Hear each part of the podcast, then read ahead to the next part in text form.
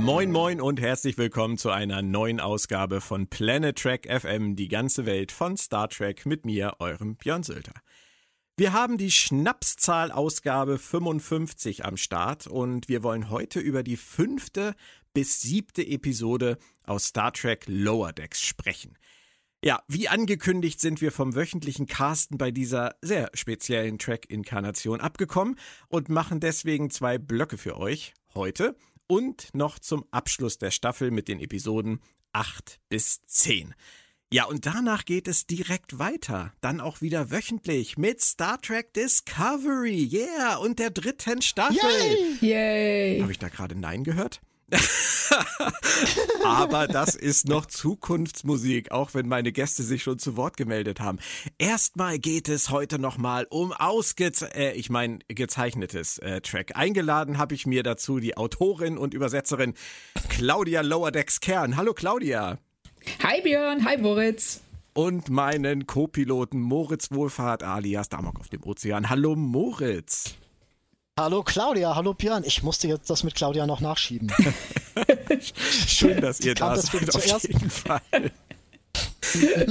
Zum Aufwärmen würde ich ganz kurz wieder eine kurze News-Runde mit euch machen. Noah Hawley wollte ja einen Star Trek-Film machen, sollte auch. Und wir haben jetzt erfahren, letzte Woche, er wollte einen Film mit einer neuen Crew machen und er wollte einen Film mit wenig Action machen. Claudia, bist du noch verwundert, dass Paramount den Film auf Eis gelegt hat?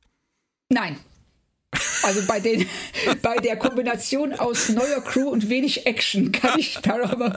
Also ich will nicht sagen, dass es mir nicht gefallen hätte, aber ich kann Auf Paramount schon, schon ja. sehr verstehen und ich ähm, warte immer noch verzweifelt und verzweifelt hoffend auf den Tarantino-Film. Ja, aber es wäre doch auch mal cool, wenn mal jemand wirklich sagen würde, ich mache mal einen Film, der auf die unnötige Action verzichtet und sich einfach wirklich um die Geschichte kümmert. Und dazu brauche ich auch kein Name-Dropping, sondern mache einfach eine neue Crew auf einem neuen Schiff, weil ich eine gute Geschichte erzählen möchte. Das wäre doch mal ganz schön, oder? Oder siehst du das anders, äh, äh Claudia? Nein, ich sehe das nicht anders. Ich frage mich nur, wer das gucken soll. Also welcher, ich? welches Studio? Ja, ich auch. Ich auch. Da sind wir schon zwei oder mit Björn wahrscheinlich drei. Drei. So, aber äh, ich sehe das äh, immense finanzielle Risiko, äh, mit einem Kinofilm anzufangen, mit einer Crew, die keiner kennt, und zu sagen, so ja, wir erzählen halt eine Geschichte, aber ist nicht viel Action drin. Das er würde sich nicht aber dadurch das finanzielle Risiko enorm vermindern, wenn da eben nicht viel Action drin wäre? Ja, aber er soll du ja brauchst die ganzen Spezialeffekte. Ja, eben, ja.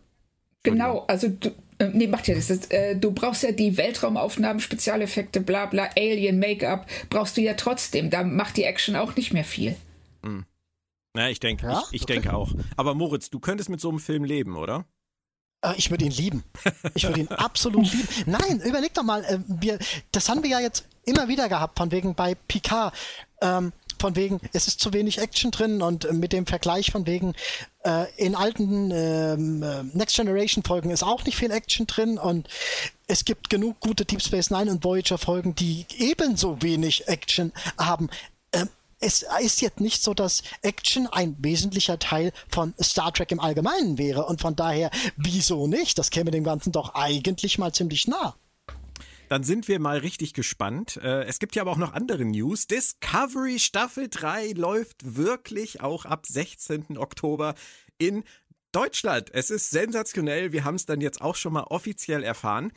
Stellt natürlich aber auch gleich wieder einige neue Fragen auf. Ähm, Lower Decks lässt sich immer noch bitten international und ähm, mit diesem neuen Move Paramount Plus nächstes Jahr äh, in Regionen an den Start zu bringen, äh, die kaum jemand kennt. Also irgendwo äh, hinter Tupfingen ist es nicht, aber man hat das Gefühl, sie nehmen wirklich Nordschweden und, und Timbuktu, anstatt das Ganze wirklich äh, in Deutschland, in England und in den ganzen Kernmärkten zu starten. Was ist der Plan, Claudia? Erklär mir den Move von CBS Paramount dass zwar Discovery jetzt weiter bei Netflix ist, Lower Decks nicht kommt. Was wird aus Picard? Was wird aus Paramount Plus? Was haben die vor? Ich Hadouken! Oh, Entschuldigung, das war wegen dem Move. Mir den Move. Ähm, ich, ich wünschte, ich hätte irgendeine Ahnung.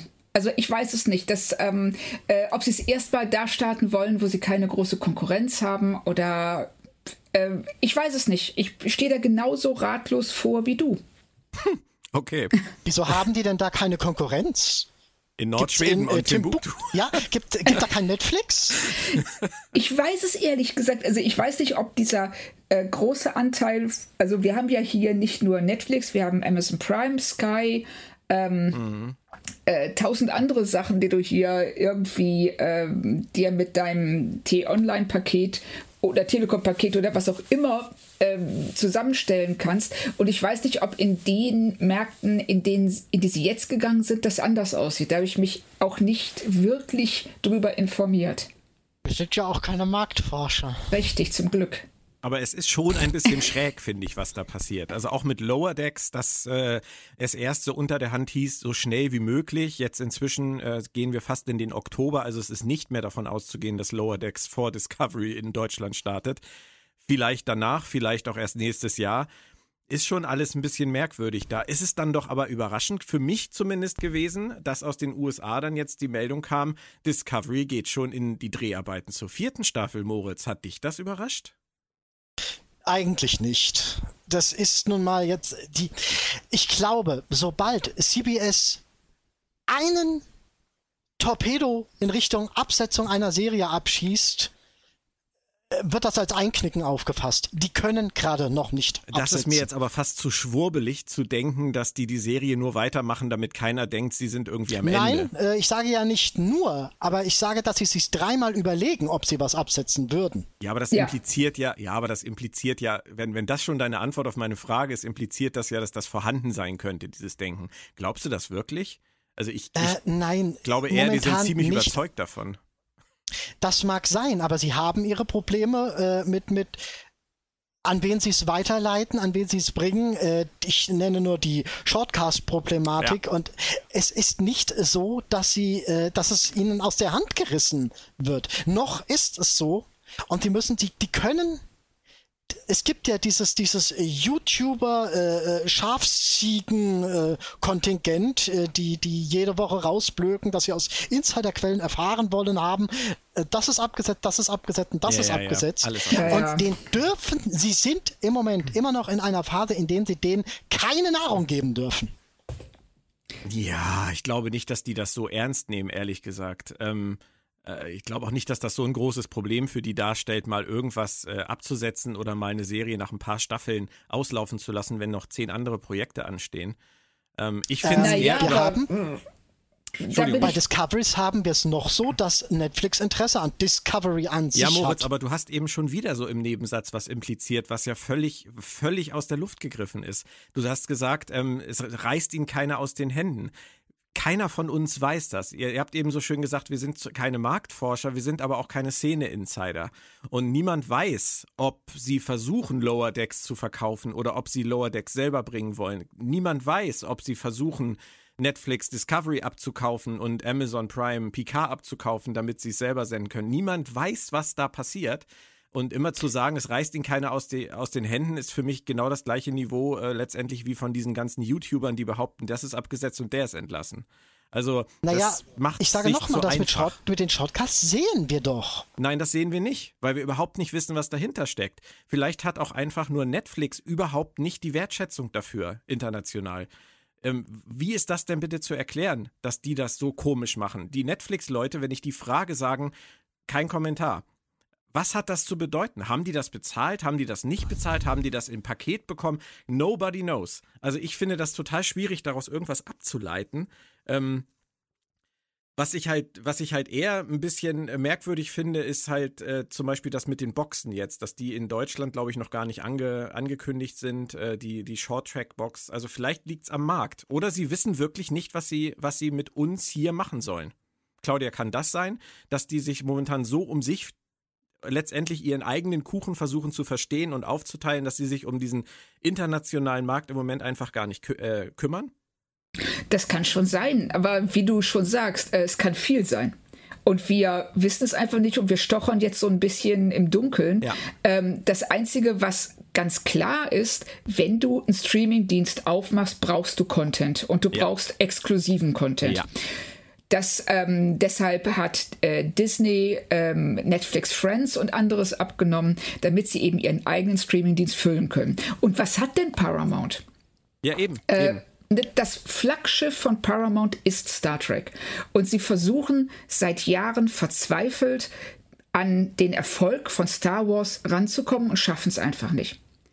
Und das ist was, was die, glaube ich, und das ist auch jetzt wieder Spekulation, aber ich könnte mir vorstellen, dass es sie echt rasend macht. Die sehen, die sehen, dass Star Trek eine, äh, Star Wars eine Lizenz zum Gelddrucken ist und sie versuchen aus ihrer Nische rauszukommen, aber es funktioniert nicht so richtig. Naja, sie, sie sind ja auch geplagt von ihren eigenen Kurswechseln. Sie ja. haben CBS All Access eingeführt und kurz danach machen sie schon wieder ein Rebranding und ähm, haben äh, Discovery an Netflix verkauft, haben äh, hier äh, Picard an Amazon verkauft, haben Prodigy ähm, an Nickelodeon gegeben und ja. stehen jetzt im Prinzip da mit drei Star Trek-Serien, die dezentral irgendwie laufen und äh, ihre eigene, die jetzt kommt, wäre dann jetzt Strange New Worlds. Das wäre dann wahrscheinlich das erste große Flaggschiff von, von Paramount Plus, vermute ich mal. Ja. Ähm, aber ansonsten müssen sie halt zusehen, dass sie ihre anderen Sachen erstmal wieder irgendwie nach Hause holen. Und ich denke, das wollen sie. Also kann mir keiner erzählen, dass das nicht auf deren Agenda steht, diese Sachen es auch zu Paramount Plus zu holen. Absolut, weil das, ähm, ja, warum machst du sonst einen Streamingdienst, wenn du deine Serien überall sonst laufen lässt, nur nicht auf deinem Streamingdienst? Ja. Und umso überraschender finde ich es dann jetzt, dass die dritte Staffel von Discovery jetzt auf Netflix läuft und die vierte tatsächlich ja äh, fest geplant ist, weil dann stehen sie ja vor in einem Jahr ungefähr wieder vor dieser Frage. Aber das vierte Staffel Netflix, vierte Staffel nicht mehr. Ja, aber das könnten auch vertragliche ähm, Zwänge sein. Ja, natürlich, sie, klar. Ja, dass sie gesagt haben, dass Netflix gesagt hat, so, ey, wir kaufen Discovery nur, wenn wir die Option haben, ähm, äh, jede einzelne Staffel zu zeigen. Ja, genauso Amazon mit Picard. Ja, genau. Nicht, ähm, ist ja bei Netflix jetzt nicht unbedingt ähm, ein neuer Hadoken, wenn du mal überlegst, wie viele Staffeln, erste Staffeln auf Netflix waren und äh, sich Netflix danach zurückgezogen hat. Ja. Oder nimm jetzt Winona mhm. Earp, wo Netflix äh, aktiv aus der Produktion ausgestiegen ist, sie weiter bei Sci-Fi geblieben ist, Staffel 3 bis jetzt in Deutschland nie lief und jetzt von Sci-Fi zurückgenommen yes. wurde. Ja. Also da gibt es unendliche Variationen in, jetzt habe ich das mit diesem, äh, mit dem, mit dem Leitspruch ja, ja. versaut. Aber ich weiß es nicht. Wir wissen es nicht, wir wissen es alle nicht. Es ist auf jeden Fall wieder eine sehr spannende Zeit, finde ich, das alles zu beobachten, was da wohl passieren wird. Ich habe keine große Lust, einen weiteren Streamingdienst zu abonnieren. Aber wenn es dazu kommen sollte, dass es tatsächlich irgendwann einen gibt, der komplett Star Trek auf sich vereint, ist das natürlich auch für mich eine Riesenoption, vor allem mit der Hoffnung, dass sie vielleicht doch nochmal irgendwann sagen, Mensch, so ein Deep Space Nine und Voyager in HD hätte ja vielleicht schon was exklusiv nur bei Paramount Plus. Mhm. Ah, das Geld werden sie dann vielleicht ja mal in die Hand nehmen müssen. Warten wir es ab beenden wir diesen Spekulatius und wenden wir uns tatsächlich hm, jetzt Lower Decks. Ach ja, ist ja schon fast Weihnachten. Passt ja sogar. Wenden wir uns Lower Decks äh, zu. Wir haben drei Folgen vor uns, äh, weil wir ja nun vom wöchentlichen Casten abgekommen sind. Und ich gebe natürlich zu, das liegt mehr an mir als weniger an Claudia oder Christian Humberg. Ihr hättet wahrscheinlich auch wöchentlich drüber gesprochen und ich habe nur gesagt, hm. hm. Also, also, ich finde es äh, tatsächlich, ich finde es sehr, sehr schade, dass wir ähm, drei Episoden am Stück besprechen, weil wir werden ihnen nicht gerecht werden können. Und das äh, bedauere ich. Deshalb bedauere ich das so. Und ich ähm, liebe diese Kontroverse, Claudia. Ich liebe diese Kontroverse, weil ich hätte gesagt, wir brauchen, wir können auch alle zehn in einem Podcast besprechen und wir werden ihnen immer noch gerecht. Aber gut. Claudia, ich vermache dir, ich vermache dir ähm, 80 Prozent meiner äh, Redezeit. du darfst dich jetzt so drüber also, ausschütten. Lass uns das so machen. ich, ich stelle nur Fragen, tun. Claudia. Ich stelle nur noch Fragen und dann redest du und ich sage immer nur, mm. Mehr mache ich nicht also, mehr. Ähm, das ist auch gar nicht herablassend, ne? Nee. Nein, Claudia, ernsthaft. Ich hätte, ich hätte es geliebt, jede Woche über Lower Decks in epischer Breite zu sprechen. Aber, und das meine ich auch gar nicht herablassend, wenn ich mich hinsetze und mir Gedanken versuche zu machen über Lower Decks, weil ich ja auch die Rezension für Sci-Fi schreibe. Es passiert nicht viel in meinem Kopf. Manche mögen sagen, das ist häufiger so bei mir. Aber. Oh, ähm, das war eine Steilvorlage. Ich musste echt schlucken. Schön, dass ich sie selbst verwandelt habe. Ähm, nein, aber es ist einfach für mich keine Serie, die, ähm, die, die es notwendig macht, dass man sich darüber die Köpfe heiß redet. Und das mache ich gerne mit euch. Und das werden wir über Discovery Staffel 3 garantiert auch wieder können. Ich bin mir hundertprozentig sicher, auch wenn ich, was die Qualität der Staffel angeht, äh, kein Gefühl habe und mir alles vorstellen kann von, von da bis da. Aber ich bin mir sicher, wir werden uns die Köpfe heiß reden. In jeder Hinsicht. Kanon, Qualität, Schauspieler, Rumgeheule, Story, alles, was da wieder am Durchdrehen sein wird das wird uns beschäftigen, aber das sehe ich hier halt überhaupt nicht. Aber lasst uns einsteigen, lasst uns einfach versuchen, vielleicht, vielleicht schafft die Serie auch mich noch zu bekehren. Episode 5, Cupid's Errand Arrow. Ich fange mal mit einem Satz an, der Claudia jetzt wahrscheinlich überraschen wird. Es war die erste Folge von Lower Decks, bei der der Mix, den sie sich vorgestellt haben, den äh, ja auch äh, Mike McMahon so kommuniziert hat, richtig, richtig gut geklappt hat. Claudia, kannst du das verstehen? Ja, natürlich, weil sie haben ähm, die Comedy ein bisschen runtergefahren und den Star Trek-Faktor hochgefahren. Also, ja. wenn du jetzt noch einen Gang zurückgeschaltet hättest in dieser Folge, dann hätte man die so zeigen können in jeder anderen Star Trek-Serie bisher. Richtig. Genau. Und äh, diese ganze Geschichte äh, um Brad und seine Freundin, die fand ich auch einfach nur wahnsinnig niedlich geschrieben. Und äh, die, die Art und Weise, wie Mariner damit umgeht, dass sie halt, weil es ist ja in Star Trek ganz häufig so gewesen, wenn etwas zu gut war oder zu gut wirkte, um wahr zu sein, war es in der Regel ja auch nicht wahr oder real. Ähm, und das ist hier ja auch so. Und sie kommt ja auf die wirsten Ideen, was dahinter stecken könnte und zitiert ja wirklich den, den Kanon rauf und runter. Und das klappt für mich an der Stelle halt mal. Weißt du, das ist für mich nicht ja. so Name-Dropping, sondern da sind Referenzen bei so, denk an die Edo hier, da musste man nur den Rasen betreten, um im Knast ja, zu landen. Das ist halt genau. einfach, da, da kann ich auch echt mal drüber lachen. Das ist halt nicht so dieses Aufgezähle. Und ähm, das fand ich einfach, fand ich total niedlich. War es das auch für dich, Moritz, oder hast du gesagt, hat dich wieder kalt gelassen? Kalt. Oh. Claudia, lass uns Schade. auswandern. ja. Moritz, das ist vielleicht nein, die war, beste nein, wirklich, Folge der Staffel bisher. Der, nein, es war wirklich nur an der, gemessen an der, an der Dauer und an der Menge. Da geht für mich einfach die Relation nicht auf. Ich weiß, dass sie so sein muss, wie sie ist, aber nur weil ich das weiß, muss ich, muss es mir nicht gefallen. Also diese aber ich verstehe, was du, was du meinst. Okay. Das ist ja immerhin schon mal etwas. Ja, etwas. Es, es ist ja aber auch nicht nur diese, selbst wenn wir diese, diese Comedy-Handlung um, äh, um Brad und, und seine Freundin jetzt mal rausnehmen, ähm, die Geschichte auf der, auf der Vancouver, Claudia, mit Tandy ja. und, und Rutherford. Was, wie, was ist das für dich gewesen? Was, was war da für dich das Relevante? Äh.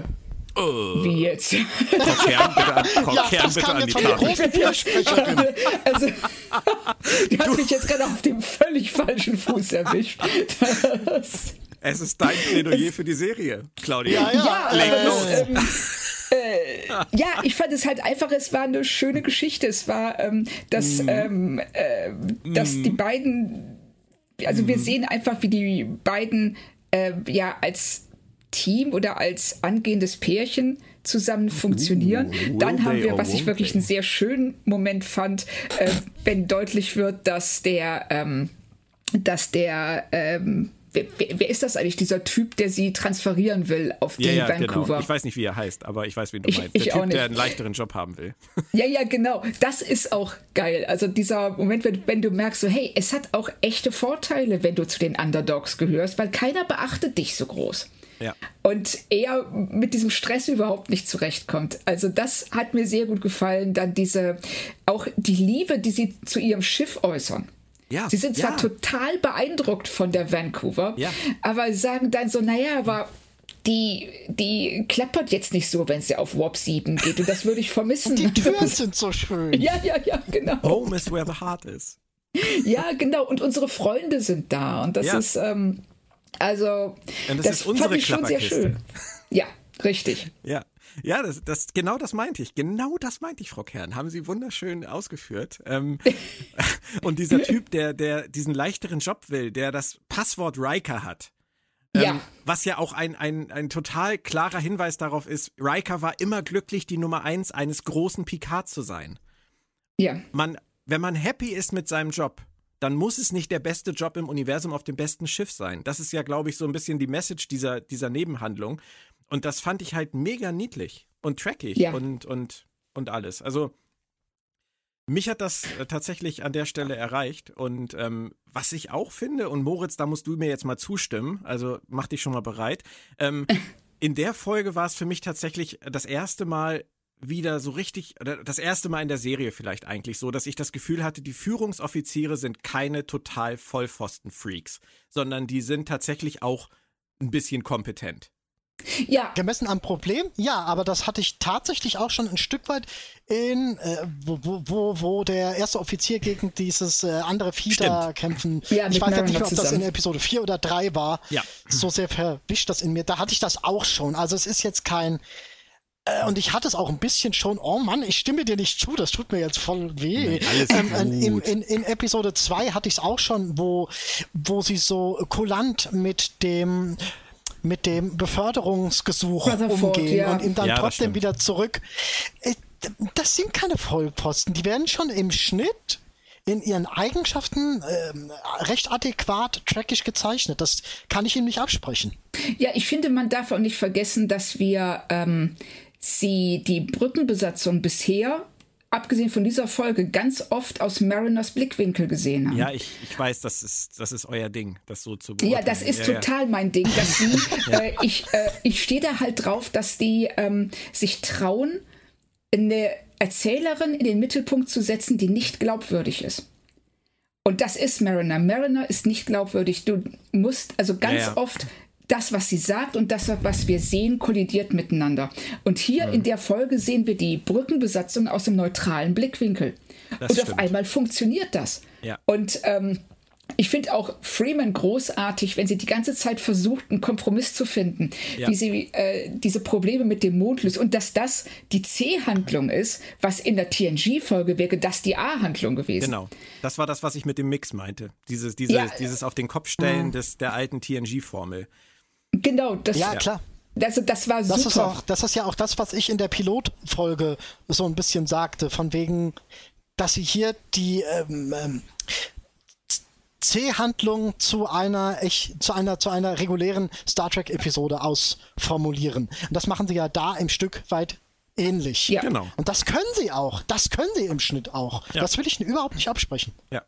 Das funktioniert. Claudia, du hast das eben mit Tandy und Rutherford äh, angedeutet. Ich will das jetzt nochmal ganz kurz hervorkramen. Will they or won't they? Siehst du da wirklich ein, ein Will they? Ja, ich oh. denke schon. Oh. Also ich glaube nicht, dass sie sich da so großartig zieren werden. Das haben sie bisher, haben sie eigentlich gezeigt, dass sie ihre Charaktere konsequent durchziehen. Und äh, es ist nur konsequent, wenn die zusammenkommen. Aber tut es Serien in der Regel gut, wenn sowas passiert? Wenn es früh genug passiert, ja.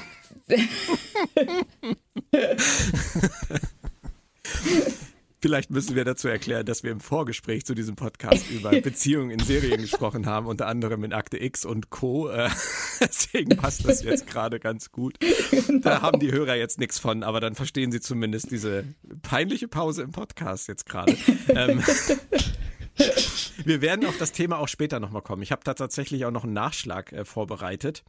Was oh, oh. ich ganz witzig fand, war die äh, Carrie Matheson Verschwörungswand. Ähm, oder auch ja, die Dark, die Dark, Verschwörungswand, je nachdem, wo man sie sich herholen mag. Ähm, die fand ich ganz lustig. Den Jordi LaForge Teddy fand ich großartig. Also, ja. äh, das, das sind so Kleinigkeiten, die machen wirklich richtig Spaß. Aber eine Sache müsst ihr mir jetzt noch erklären. Ähm, es gibt ja diesen Flashback. Und äh, es ist ja nicht ganz unbekannt, dass ich Deep Space Nine liebe. Deswegen habe ich mich natürlich über diesen Flashback, der in einer Bar auf einer kardassianischen Raumstation äh, spielt, sehr, sehr gefreut. Habe mich ehrlich gesagt sehr darüber geärgert und auch gewundert, dass es kein Cameo gab, zum Beispiel von Quark oder von Morn. Moritz, hättest du das an der Stelle erwartet?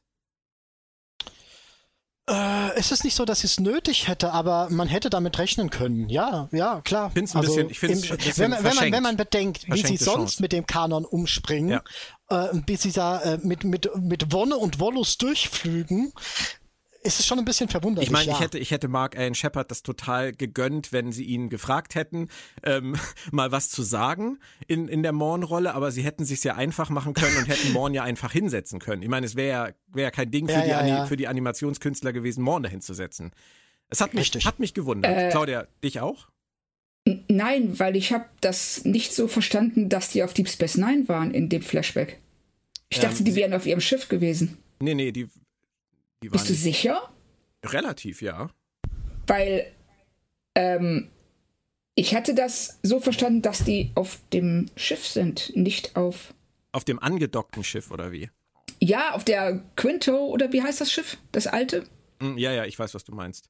Du, Quito. das, das äh, denkbar.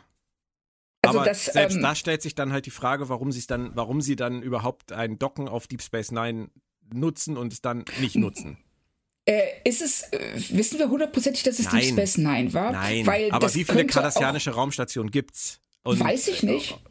Ja, es gibt im Zweifelsfall ja die zwei, Empok Nor und Terrok Nor. Ja. Aber äh, sie werden nicht auf Empok Nor gewesen sein. Nein, Also, das, das ist eher unwahrscheinlich, ja, Ja. Aber ich fand das sehr schön, ähm, dass sie äh, dieser, diese kurze Ref Referenz zu TNG Descent, ja, ne, dass, ähm, und dass sie dabei, ähm, ähm, dass sie äh, dann einfach nur sagt so, äh, hey, hör mal, jede Woche ist pass passiert bei denen was anderes.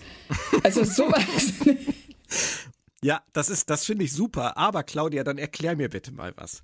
Sie haben sich jetzt die Mühe gemacht und haben in diesem Flashback die Sternflottenoffiziere in den Uniformen gezeigt, die in Deep Space Nine ab Staffel 5 eingeführt wurden und die in den letzten TNG-Kinofilmen gezeigt wurden, ab äh, First Ja. Contact. Für mich trägt das ein ganz kleines bisschen zur Verwirrung bei, muss ich ehrlich sagen. Denn diese Uniformen, die wurden eingeführt 2373. Richtig. So, Richtig. Und die, die Decent-Geschichte spielt 2369 und die Richtig. reden da über etwas, was boah, der, der heiße Scheiß gerade ist, über den man redet, der aber schon vier Jahre her sein müsste. Ja, weil Mariner eine unglaubwürdige Erzählerin ist. Weil sie sich halb an etwas erinnert. Das ist kein Fehler, das ist Absicht. Oh. Definitiv ist das Absicht. Das, Das, nenne ich Claudia, mal Claudia, echtes, bitte, äh, echte bitte. Ja, aber nein, Also, aber Claudia, bitte versteh mich in, an der Stelle richtig. Wenn du recht hast, und ich hoffe, dass du recht hast, finde ich das absolut gigantisch. Also das, Ja. da, da würde ich der Serie, wenn ich irgendwann zu dem Schluss komme, dass du wirklich mit dieser Einstellung recht hast, dann werde ich dieser Serie im Nachhinein noch ein Denkmal bauen. Ich Aus- glaub's nur im Moment noch nicht. Doch, also alles, es, es gibt so viele Dinge, die darauf hinweisen. Also sie machen das immer wieder. Also auch wenn sie ähm, die, die, alleine die Statue von O'Brien in der Zukunft. Das ist, ne, das ist genau dasselbe. Das ist Leute, die sich an etwas halb erinnern, aber nicht richtig. Und bei Mariner ist es auch was, sie erinnert sich an etwas und wir sehen diesen Flashback aus ihrer Perspektive und da vermischen sich Dinge, so wie in der Erinnerung von jedem anderen Menschen auch. Ja. Du erinnerst dich nie äh, zu 100% an etwas, das dir widerfahren ist. Da kommen immer Dinge rein, die sich darüber lagern und das ist bei ihr auch der Fall. Und ich finde das super, wie selbstverständlich sie das einfach zeigen, und das ohne ist darauf in keine irgendeiner faule Weise Art, einzugeben. Fehler auszumerzen. Nein, nein, nein. Also das ist definitiv Absicht, weil es auch ganz, ganz oft ihr passiert. Moritz, kannst du damit konform gehen? Ups. Ich, ich, ich, ich wage es mal leise zu bezweifeln, aber äh, Äh, Claudia, Möglich ist Claudia vieles, aber ich hatte auch schon- ich- das finde ich, finde ich ich hatte auch schon, äh, ich hatte auch schon ähnliche äh, Ideen der Genialität bei äh, Discovery bezüglich der Macher und ähm, Ich hatte solche Momente Nein. immer, wenn Claudia irgendwelche Ideen hatte, wie die Staffel sich weiterentwickelt und ich gedacht habe, boah, wäre das geil. Und, Und es dann hat haben die Macher, gestimmt. Genau. dann haben die Macher mich immer eines Besseren belehrt. Und jetzt sagt Claudia Ja, schon wieder, hier- das ist so und so. Hm, Ja, aber hier ist es, ähm, also ich finde, es ist, ähm, es ist, es hat nichts mit Spekulation zu tun. Es ist einfach, ich finde, es ist total offensichtlich. Okay. Aber vielleicht macht mir die Serie deshalb auch so viel Spaß, weil ich sie durch eine ganz andere Brille sehe. Ich werde da einfach nochmal verstärkt darauf achten, Claudia. Ich finde, ich meine das auch wirklich ganz ernst und auch wenn ich äh, bisher Lower Decks gelegentlich mit Häme bedenke, ähm, würde ich mich wirklich darüber freuen, über diesen Blickwinkel. Und das würde tatsächlich auch dazu führen, dass ich es nochmal von vorne gucke und meine Meinung vielleicht komplett ändere. Da habe ich auch kein Problem ja, cool. mit. Aber ähm, belassen wir es für den Moment einfach mal dabei. Also die fünfte Folge, für mich war sie eh bisher die beste der, der Staffel. Ähm, kommen wir mal zur sechsten, Terminal Provocations. Da hatten wir wieder so eine A- und B-Story-Geschichte. Die A-Story ging um Mariner und diesen Fletcher und mal wieder eine Riesengefahr fürs Schiff, die total eskaliert. Die B-Story ähm, spielte auf dem Holodeck mit Tandy und Rutherford und äh, eskalierte auch ein wenig. Ähm, Claudia, oder fangen wir mal mit Moritz an. Ähm, nein, nein, nein, nein, nein, nein, nein, nein, nein, wir fangen mit Ach, du hast ja 80 Prozent deiner Redezeit abgetreten, stimmt ja. Claudia, oh, ähm, von den beiden, von dieser A- und B-Story, äh, was würdest du da wie, in den Vordergrund holen wollen? Also für mich ist die B-Story diejenige, die mehr Spaß macht. Also Badgie finde ich schon groß. Und, Karl Klammer. Ähm, ja, ja, genau, richtig. Und ähm, es sind so also das hat mir richtig Spaß gemacht, dass Rutherford und Tandy ähm, hier wieder, also es wird etwas gezeigt, also ich, also was mir sehr, sehr gut gefallen hat, ist einfach, dass Tandy mit ihrem Nichtwissen oder ihren Defiziten ganz, ganz anders umgeht als Fletcher in der, ja, äh, in der R-Story. Und dass das auch so ein bisschen gegenübergestellt wird. Und ähm, das, äh, und auch Rutherford, der versucht vor ihr, wie er sagt, anzugeben, aber eigentlich ja was ganz Tolles gemacht hat, nur es nicht ganz konsequent zu Ende gedacht hat und ähm, dann eben beide die Konsequenzen daraus tragen müssen, da, damit aber super umgehen. Also Tandy sagt ja zu keinem Punkt zu ihm so, hör mal, was hast du da gemacht? Du hast uns hier in Lebensgefahr gebracht mit deiner Alpha-Version von der Software, die vielleicht mal irgendwann in drei Jahren fertig ist, sondern ja. siehst die ganze Zeit so, hey, du hast was richtig Cooles gebaut, ähm, hat jetzt nicht so, läuft jetzt gerade nicht so gut für uns, aber kriegen wir schon hin. Also das fand ich, also die, also die beiden Figuren, ähm, also ich mag die sehr und ich finde auch, dass die sehr, sehr gut zusammen harmonieren. Moritz. Ich mag einfach nicht diese Statik, die bei den Figurenkonstellationen herrscht. Die könnten im Schnitt, die könnten fünf Episoden mit dem einen Paar machen und fünf Episoden mit dem anderen Paar und jede Episode dadurch auf das jeweilige Paar ausweiten und dem mehr Raum geben. Ich finde es so einfach. Diese Episode hat mir einfach gezeigt oder mal wieder vor Augen geführt, wie überhastet dieses ganze Ding einfach immer vonstatten geht und damit, ja, tut mir leid, komme ich auf Dauer nicht klar. Ich okay. finde es gar nicht so hastig. Ich finde ich find die B-Story auch nicht hastig, Claudia. Ich bin da total bei dir. Ich finde die super witzig. Ich finde den Umgang mit Holodeck-Fehlfunktionen super witzig. Ich finde äh, den Umgang mit äh, deaktivierten Sicherheitsprotokollen krass. Also als yeah. er da am Ende halt richtig mal Feuer kriegt und äh, richtig blutig ge geprügelt wird, da habe ich so gedacht, okay, wollte ich das jetzt sehen? Wahrscheinlich nicht, aber es ist halt total realistisch für deaktivierte Sicherheitsprotokolle, wenn es sowas gibt. Ja. Und wenn man sich das überlegt, ist halt äh, in den anderen Serien bei deaktivierten Sicherheitsprotokollen immer viel zu wenig schief, schiefgegangen und viel zu wenig passiert. Ja. Ähm, außer vielleicht, als die, die äh, Hirogen und die Nazis Löcher in die Voyager gesprengt haben. Aber das war ja eine Folge später auch kein Problem mehr. Von daher, ähm, das fand ich super. Mein Lieblingswitz ist der Ladebalken von Badgie. Ähm, großartig. Großartig, wirklich. Das ist, das ist wirklich das, wofür ich diese Serie wirklich dann auch schon ein bisschen, ein bisschen lieben gelernt habe, muss ich tatsächlich Aha. sagen. Ja, weil das, nein, also Badgie alleine ist toll und, äh, und, und auch wie er dann am Ende resettet ist. Das ist halt, das ist fast, ja. das ist ja, das ist voll spooky, das ist total gruselig. Das ist halt, ja. da ist er, da ist er für mich fast so wie Billy aus den Saw-Filmen, der dann wieder reinkommt mit seinem Dreirad und du denkst so, nein, ich bin hier jetzt weg. ich bin jetzt draußen. und ich fand's auch mit Bajor und mit der Eiswüste, das mag ich auch alles, aber jetzt sind wir wieder bei Moritz. Ich finde die A-Story grauenvoll. Um Mariner und Fletcher. Ich finde die grauenvoll, hektisch, nervtötend und total generisch. Moritz, meinst ähm, du das? Entschuldigung. Ja, bitte. Ja, auch. Gut, Claudia. Ähm, ich stimme euch da ein Stück weit zu. Ich finde, mir, mir gefällt die A-Story auch nicht.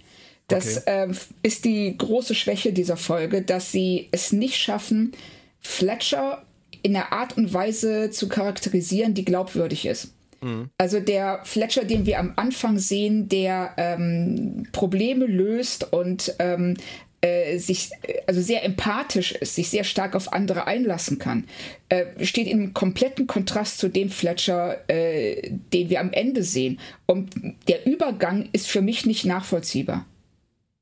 Ja. Das hat mich daran wirklich gestört. Und ähm, das äh, ja, war für mich auch der Tiefpunkt der Folge, absolut.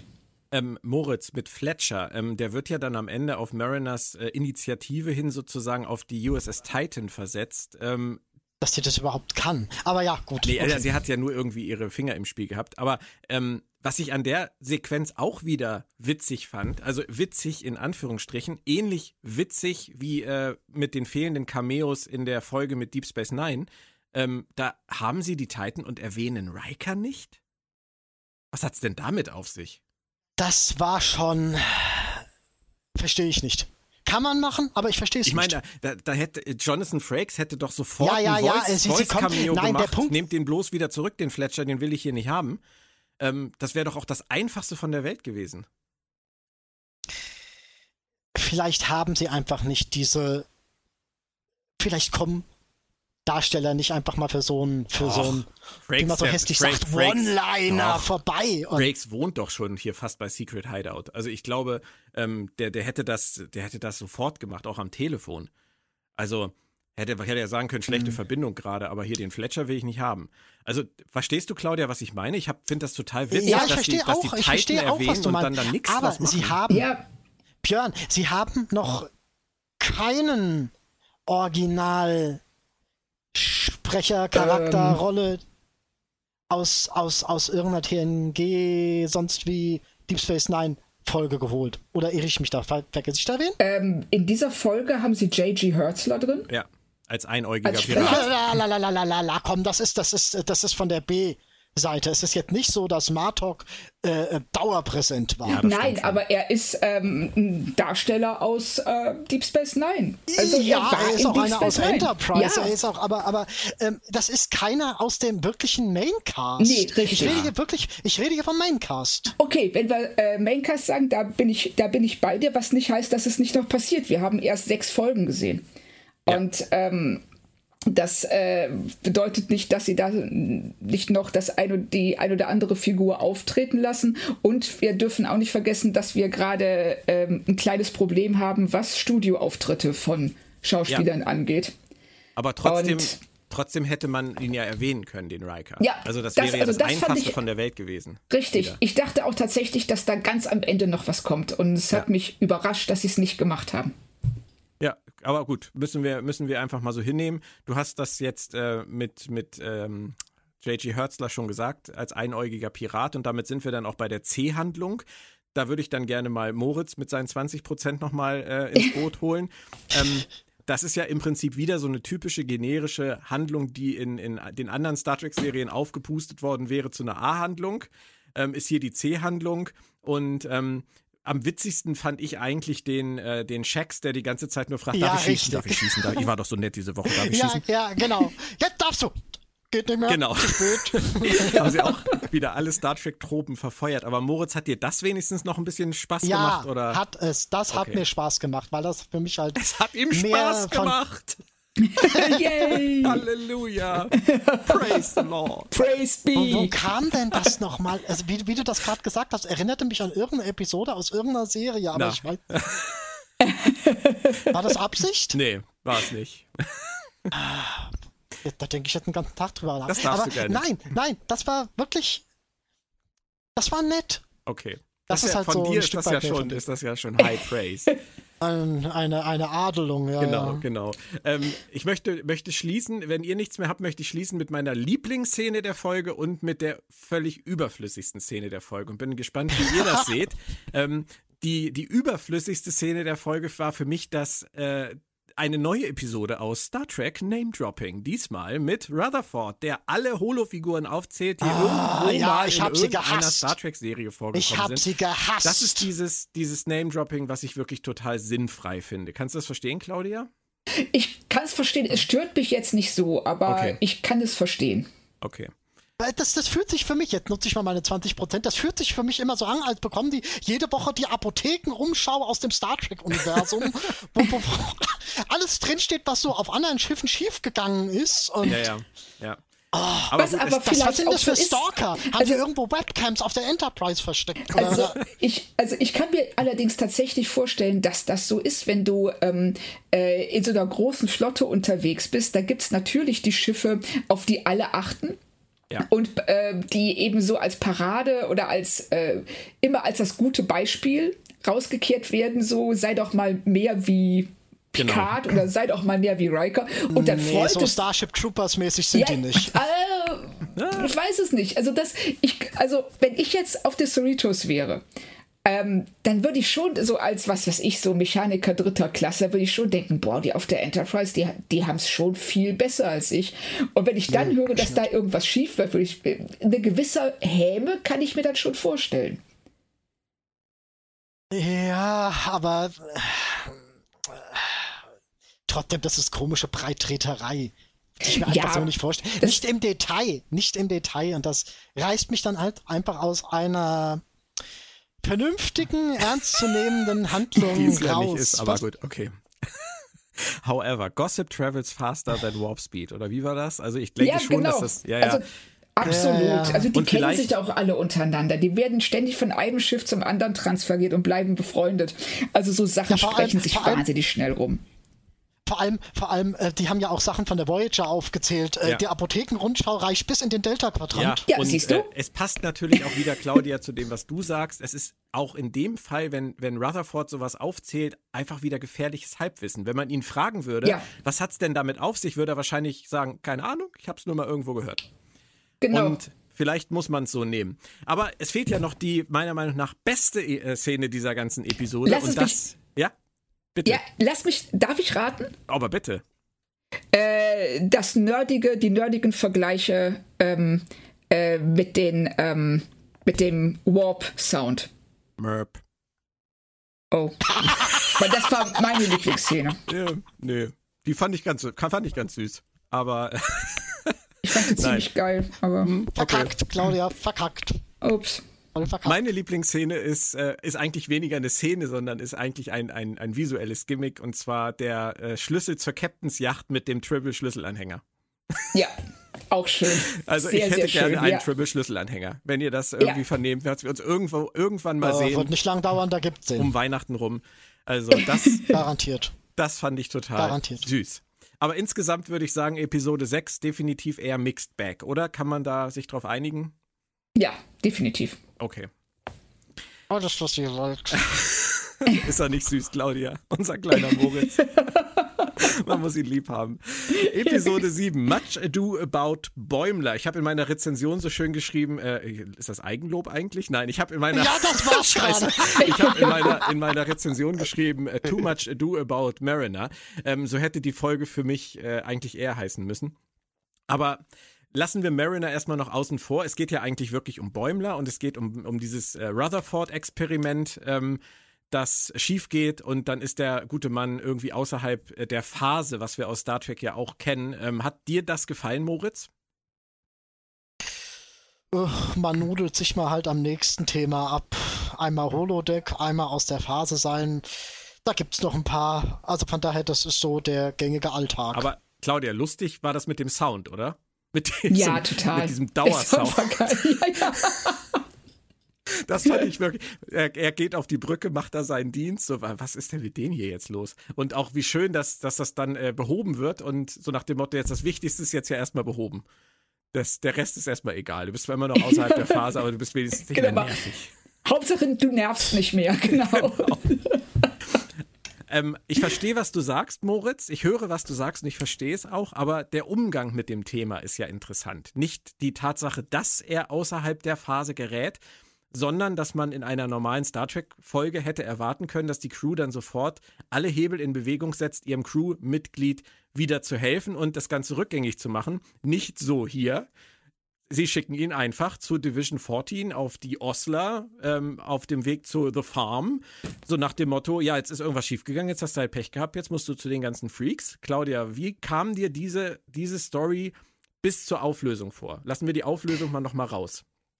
Ähm, ich finde, es ist schon relativ früh offensichtlich, wie die Auflösung aussehen wird.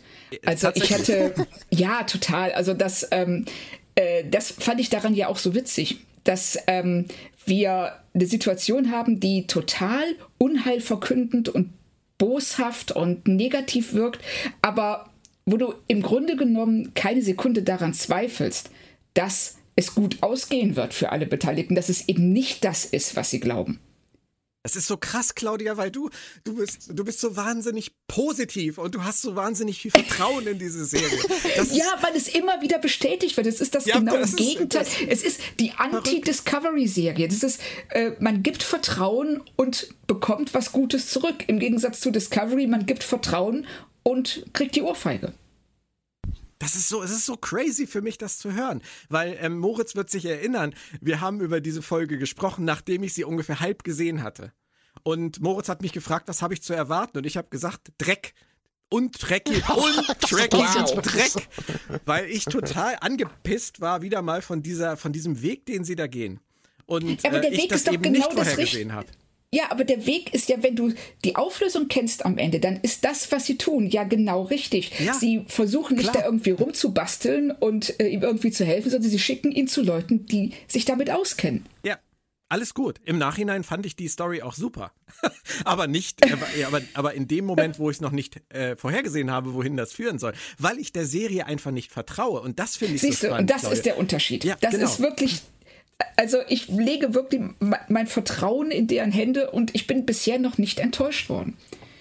Und das ist, ähm, finde ich, mit das Positivste, was man über eine Serie sagen kann.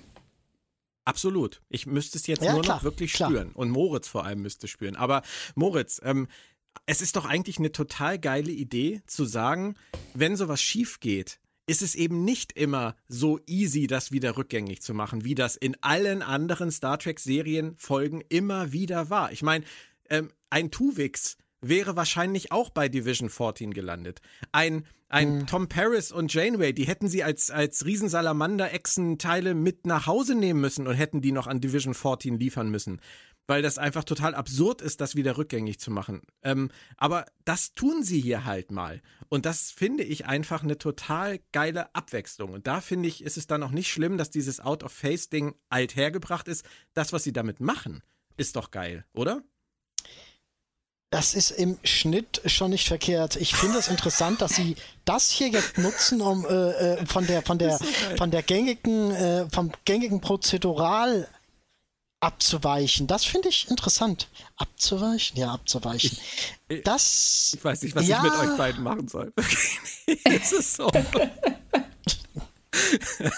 ich habe das Gefühl, ich versuche hier wirklich die, die, die entferntesten Enden zusammenzuknoten, aber es gelingt mir offensichtlich. Nein, so das haut nicht hin. Das ist so. Wir sind einfach zu weit auseinander in unserem Betrachtungswinkel der Serie.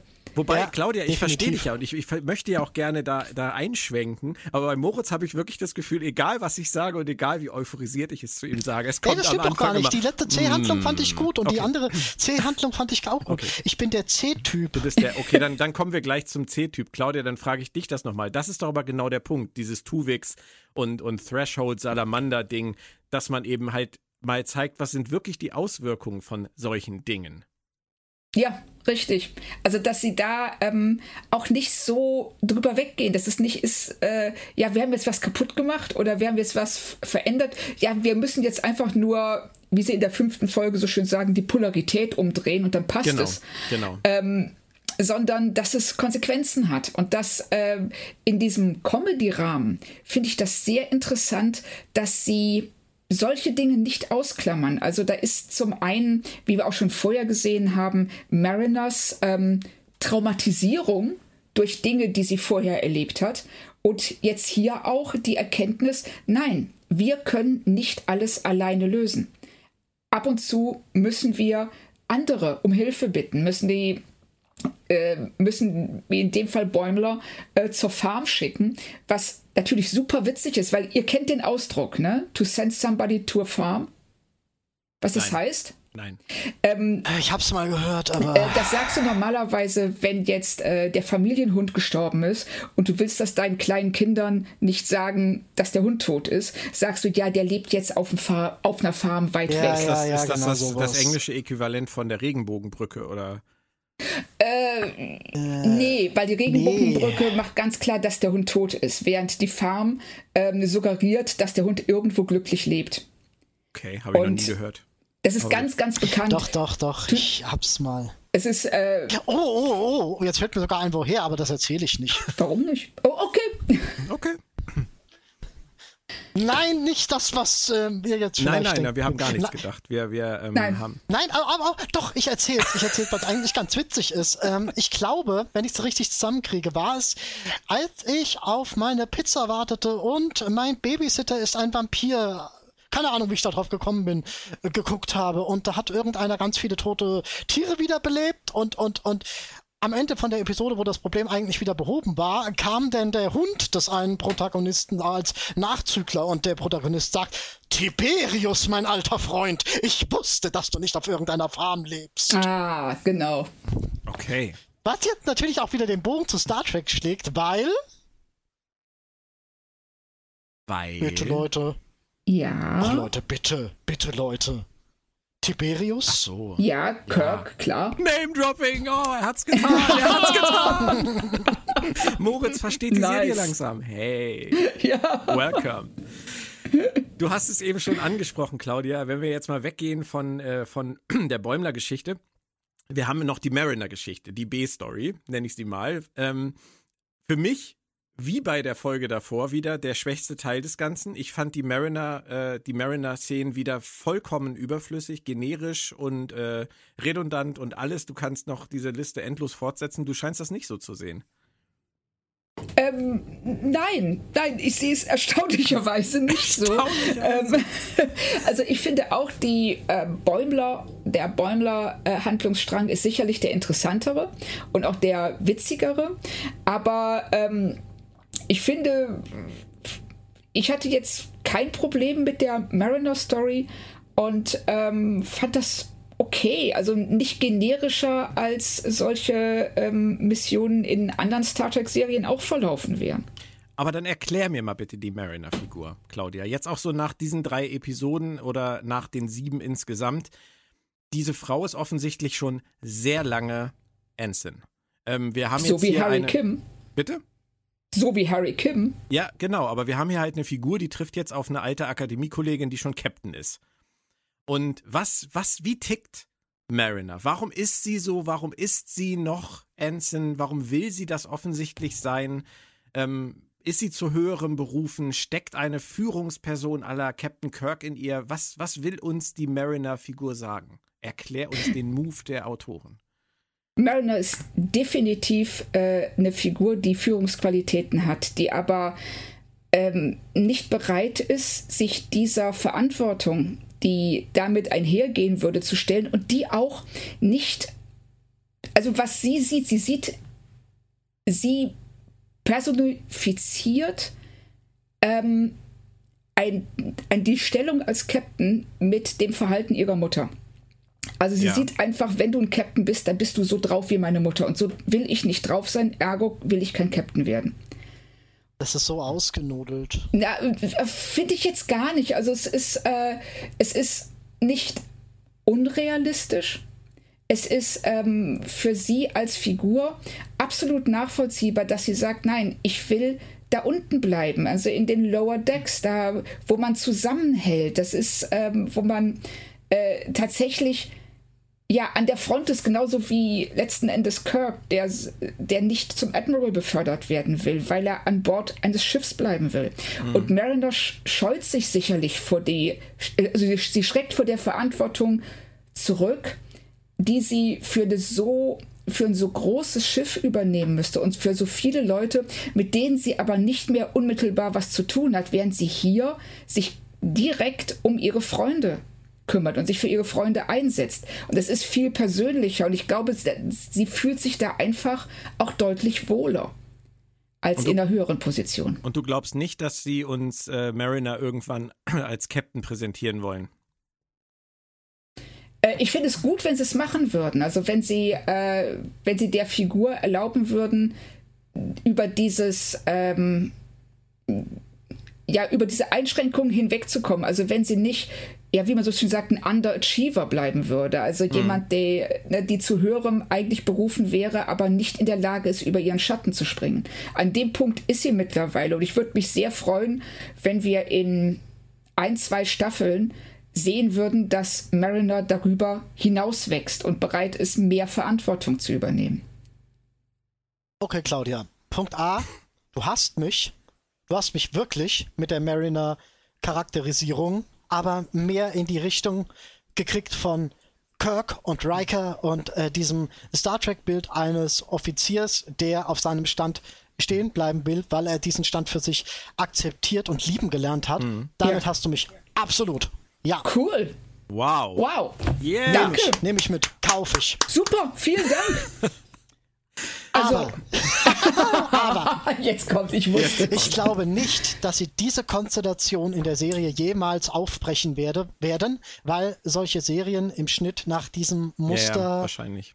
zu großen Teilen funktionieren, auf lange Sicht da hast du funktionieren. Recht. Ja. Da hast du absolut recht, weil das ähm, ist auch so ein bisschen die Frustration, die Richtig. mit Serien verbunden ist. Dass ähm, die Figuren ab einem gewissen Punkt eben nicht mehr wachsen können, ohne das Gefüge der Serie so zu erschüttern, genau. dass sie danach nicht mehr so wäre wie vorher. Ja. Das stimmt. Genau. Das stimmt. Ich habe das gerade ganz extrem wieder bei Blacklist, ähm, eine Serie, die ich äh, die ersten Jahre wirklich, also die ersten Staffeln wirklich sehr, sehr, sehr, sehr spannend fand, sehr gerne mochte, obwohl ich nie viel mit Elizabeth Keen anfangen konnte. Ich weiß nicht, ob ihr Blacklist guckt. Aber ähm, James, geguckt. James Bader ist äh, meiner Meinung nach großartig, auch äh, immer noch, auch jetzt in der sechsten sind wir jetzt, glaube ich, sechsten Staffel immer noch. Aber diese Serie dreht sich halt so extrem im Kreis und die, die Charakterisierung, Charakterisierungen drehen sich im Kreis. Ähm, das ist genau das, was ihr eben gerade besprochen habt. Es darf nichts Relevantes dauerhaft sich verändern. Es muss immer wieder zurück, um die Serie am Laufen zu halten. Das ist wahnsinnig frustrierend. Also. Ja. Ich glaube, so, ich glaube, sowas kommt aber in dem Fall auch mehr ähm, durch die Episodenanzahl. Oh ja. Also. Wenn du, die, wenn du die Staffeln kürzer machen würdest, könntest du sowas vernünftiger integrieren ja. und entwickeln. Ich habe ja, zu meiner Frau absolut. schon gesagt, wir gucken keine Serien mehr, die mehr als 13 Folgen pro Staffel haben. Oh, ich glaube, dann können wir nicht mehr Discovery gucken. Äh, egal. Nein, ähm, nein, aber ihr wisst, was ich meine. Also dieses alte, alte Prinzip von über 20 Folgen pro Staffel ist meiner Meinung nach vollkommen überholt, weil die Serien Total. es auch einfach nicht schaffen. Mm, nein, dem würde ich, dem würde ich nicht zu 100% zustimmen wollen. Ja, es ist problematisch, es ist schwierig, aber kann wenn du die Serie von Anfang an auf einer gewissen Ebene richtig konzipierst, kann das auch noch funktionieren. Ja, aber nicht, nicht über Jahre. Nicht über endlose Jahre. Äh, ja, gut, aber meiner Meinung nach sollte auch eine Serie nicht über fünf Jahre weiterlaufen. Hm. Ja, das ist das nächste Problem. Aber gut, okay, wir sind bei Lower Decks noch in der ersten Staffel. Wir haben weder das Problem noch das andere. Und ähm, Richtig. Was, was die Charakterisierung von, von Mariner angeht, bin ich bei Moritz. Ich befürchte, dass äh, das so ist bei einer Serie dieser Art, dass sie das beibehalten werden müssen. Ähm, kann man der Serie dann aber auch nicht vorwerfen letztendlich, weil es einfach dazu nee, gehört. Nee, ähm, nee, in die gleiche dann Sparte gehört, das ganze Genre. In die, in die, gleiche Sparte gehört übrigens noch die Fortsetzung äh, des Themas von vorhin. Ich hatte das angeteasert, dass ich da nochmal drauf zurückkomme. Ähm, bevor wir jetzt schließen, auch zu dieser Folge, ähm, würdet ihr sagen, dass sich bei Mariner und Bäumler auch so ein Will They or Won't They an, andeutet? Oder ist das. Äh, ja, natürlich. Ja. Ja, ja. Aber könnte natürlich auch sein, dass das auch etwas ist, was immer unterschwellig weiterlaufen wird, ohne dass es jemals zu irgendwas führt. Absolut, also hm, ja, vorstellbar.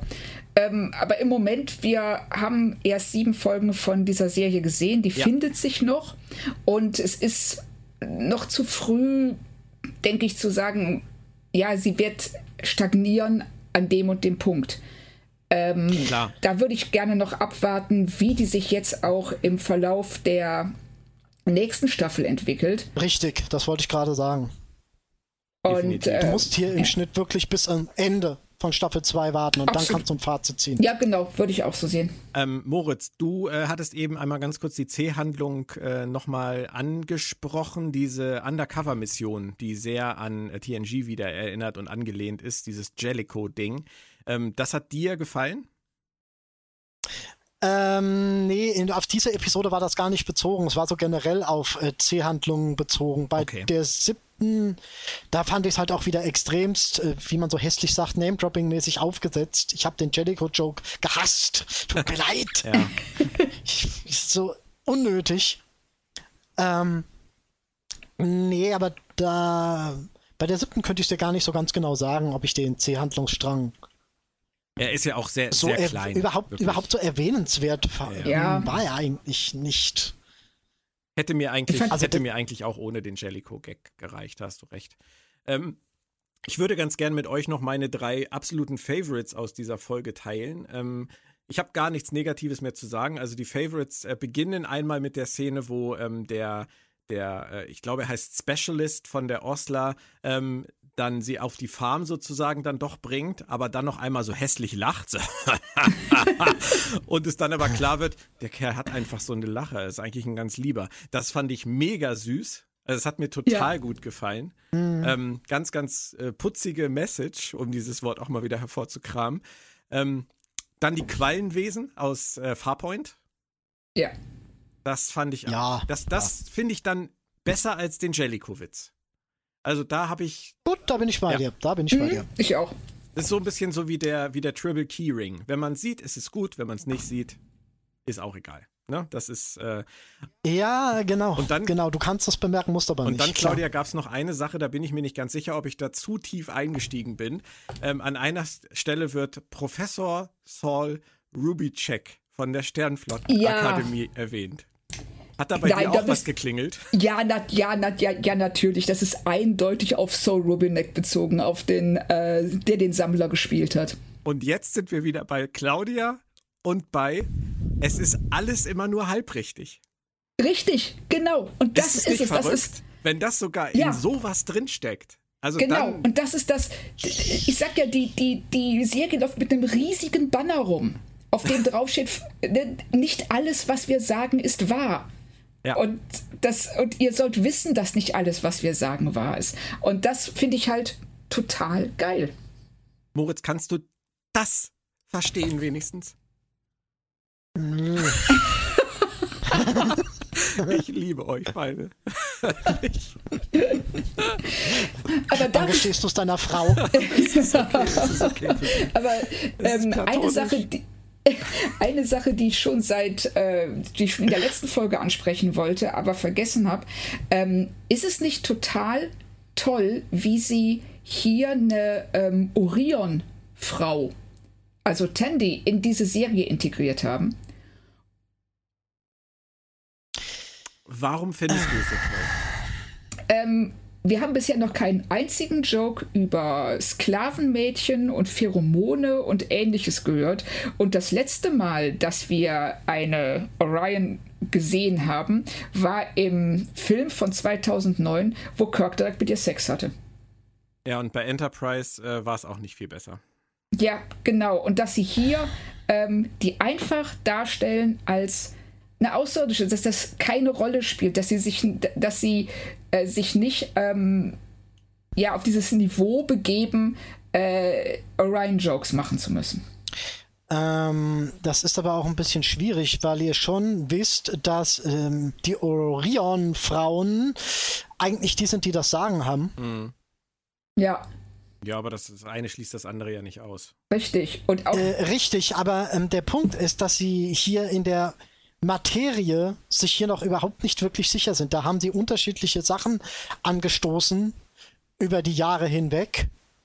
Und da weiß man jetzt, glaube ich, kanonisch noch gar nicht, wo man das einzuordnen hat. Von daher müssen sie hier auf einer anderen Ebene agieren, um sich nicht irgendwie in irgendein Nesselloch zu setzen, würde ich jetzt sagen. Ich glaube, aber ja. dann hätten sie es vermieden. Also ich glaube, da kann ich, glaube ich, tatsächlich Claudias hm. Argumentation hm. etwas eher folgen. Also warum bringst du eine Orion-Frau rein, wenn du es äh, nicht irgendwann äh, thematisieren willst. Und das ähm, Oder wenn du es halt, nicht, wenn halt nicht thematisierst. Oder wenn du es nicht thematisierst, genau. genauso wie sie nicht thematisieren, dass, Bäum, äh, dass Mariner in der fünften Staffel an einer Andorianerin vorbeiläuft, die, die Jennifer heißt. Was ich auch sehr geil fand. Die stößt sie ja zur Seite, als sie zu Bäumler will. Ja. Und sagt dann so aus, aus dem Weg, Jennifer. Also es sind so Dinge, die ich halt total mag. Also das Verstehe ich gerade den Witz nicht? Äh, nein, also dass eine Andorianerin äh, einen so irdischen Namen hat. Jennifer. Ach so, Jennifer, ach so, okay. Das ist, ist, das, jetzt, jetzt, jetzt kommt's langsam. Ja, ja. Ich überlege gerade, wo, ob das, ist das, ähm, gibt da keinen Vermerk zu? Wie hat denn, vielleicht hat ja, nee, hat er nicht. Ich habe gerade überlegt, ob Schran irgendwann noch mal eine Tochter hatte, die er der einen Erdennamen gegeben hat und sich das weitergegeben hat. Aber Schranefer nee. hat sich dann irgendwann zu Jennifer entwickelt durch die Heirat mit Klaus von der Erde. Wir wissen es nicht. Ah. Der Karlauer gehörte mir zum Schluss. Das ist sehr schön. Wo stehen ja, wir denn schön. nach sieben Episoden? Und das versuchen wir dann jetzt mal in wenigen Sätzen. Ähm, Moritz. Wo stehen wir nach sieben Episoden? Ich wiederhole die Frage gern nochmal für dich. Äh. Ja, keine Ahnung. ich weiß nicht, was du meinst, von wegen, äh, wo, wo, wo soll ich denn stehen? In Bezug auf Gesamtwerk, in Bezug ja, auf. In, in, in Bezug auf Gesamtwerk, erste Staffel bis hier und jetzt vor allem im Hinblick auf die letzten drei Episoden, über die wir die letzte Stunde gesprochen haben, Moritz. Wo stehen wir? ich dreh durch. Ich habe keine Ahnung, ich kann nur wiederholen. Tu es nicht. Das Claudia, Lower Decks für mich. Nein, ich sitze ja außerdem. Nein. Gut, bitte. Lower Decks bleibt für mich die Freundin meiner Freundin, mit der ich nicht unbedingt so viel zu tun haben will. Man merkt es kaum. ich verberge es vortrefflich. Absolut. Claudia. Ähm, ich finde, es ist, die letzten drei Folgen haben gezeigt, dass sie mehr Star Trek können, wenn sie wollen. Wow, den Satz und, wollte ich exakt auch so sagen, ja. Geil. Ähm, und ich finde es sehr schön, dass sie das machen.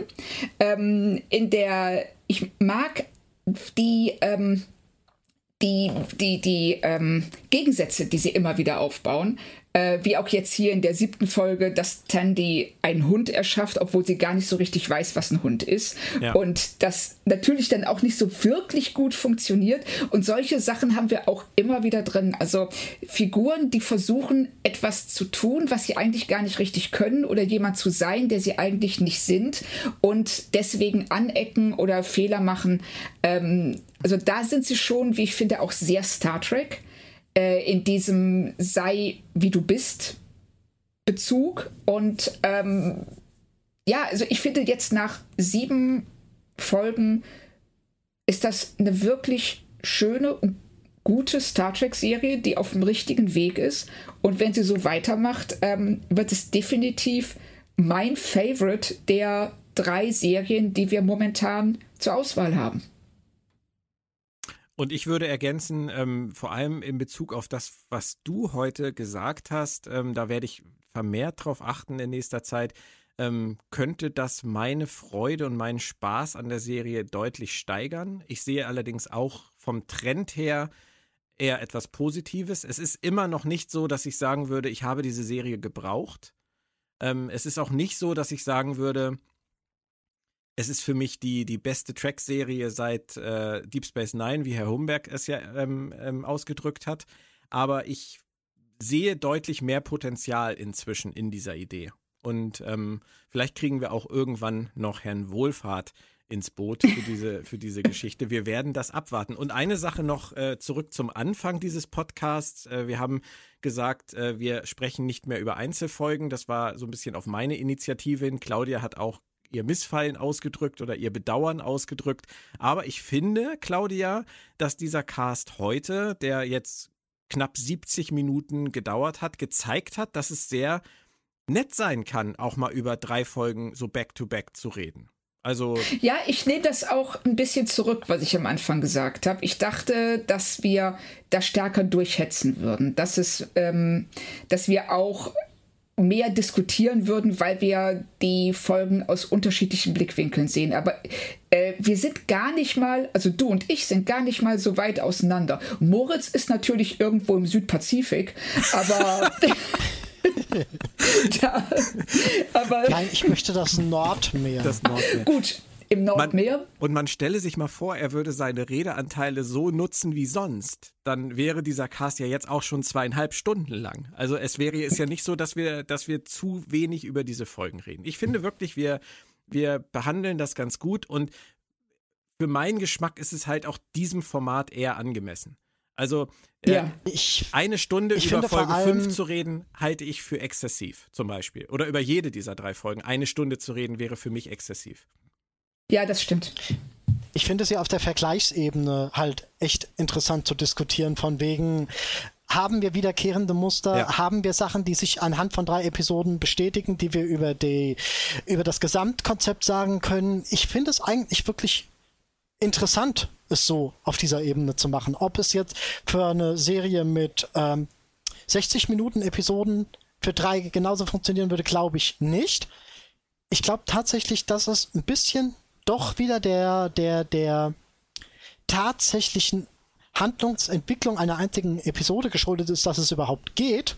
Aber es geht wirklich gut. Ja, alles richtig gemacht. Alles richtig gemacht. Ja. ja. Und ich finde, wir könnten uns im Schnitt eigentlich auch ähm, nach dem nächsten Block, also 8, 9, 10, können wir das Ding auch im Prinzip nochmal äh, durchgängig vornehmen. Also, also von wegen äh, alle Episoden, auf alle Episoden einzugehen. Kann man sicherlich machen, aber gehen. wir werden keine Zeit haben, weil dann ist ja Discovery erstmal dran und das wird uns äh, jeden Nein, nein, nein, das meinte ich so nicht. Ich meinte, nein, nein, so meinte ich das nicht. Ich meinte, dass wir in diesem, dass wir im nächsten Cast nicht nur über 8, 9, 10 reden, sondern auch tatsächlich gezielt sagen, wir nehmen auch Handlungsstränge aus 1 bis 7 dazu und sagen, wiederholen Sie das oder äh, ähm, ähm entwickeln Sie das oder das ist deine Aufgabe für den nächsten Cast 8 bis 10 Moritz, damit du auch deutlich mehr zu tun hast, wirst du dafür zuständig sein, äh, alles in den Kontext mit den ersten sieben Folgen zu setzen, was wir nächstes Mal. Ich hasse Hausaufgaben. Ja, aber jetzt hast du dir welche eingebrockt. Also, ähm, das war's dann für heute. Vielen, vielen Dank, Claudia. Vielen Dank, meine Lieblingsunke Moritz. Es hat wieder sehr viel Spaß gemacht mit euch. Planet Track FM ist eine Produktion vom Verlag in Farbe und Bunt, wird unterstützt vom Rode Verlag, Sci-Fi, dem Insider Magazin und der FedCon. Ihr hört uns über alle möglichen Portale im Streaming, wo auch immer ihr wollt, über planettrackfm.de, Soundcloud und natürlich in eurem Podcatcher. Über Feedback freuen wir uns immer gern über die Homepage bei Twitter, Facebook, wo ihr mögt. That's it. Wir hören uns bald wieder. Bis dahin, bleibt gesund. Tschö. Tschüss. Tschüss. Hadouken! Was? Halunken? Du hast nie Street, du hast nie Street Fighter gespielt? Street Fighter habe ich nie gespielt. Oh, oh Flasche. Ich habe Turrican gespielt. Ach, Björn. Was sollen wir da sagen? Alles klar.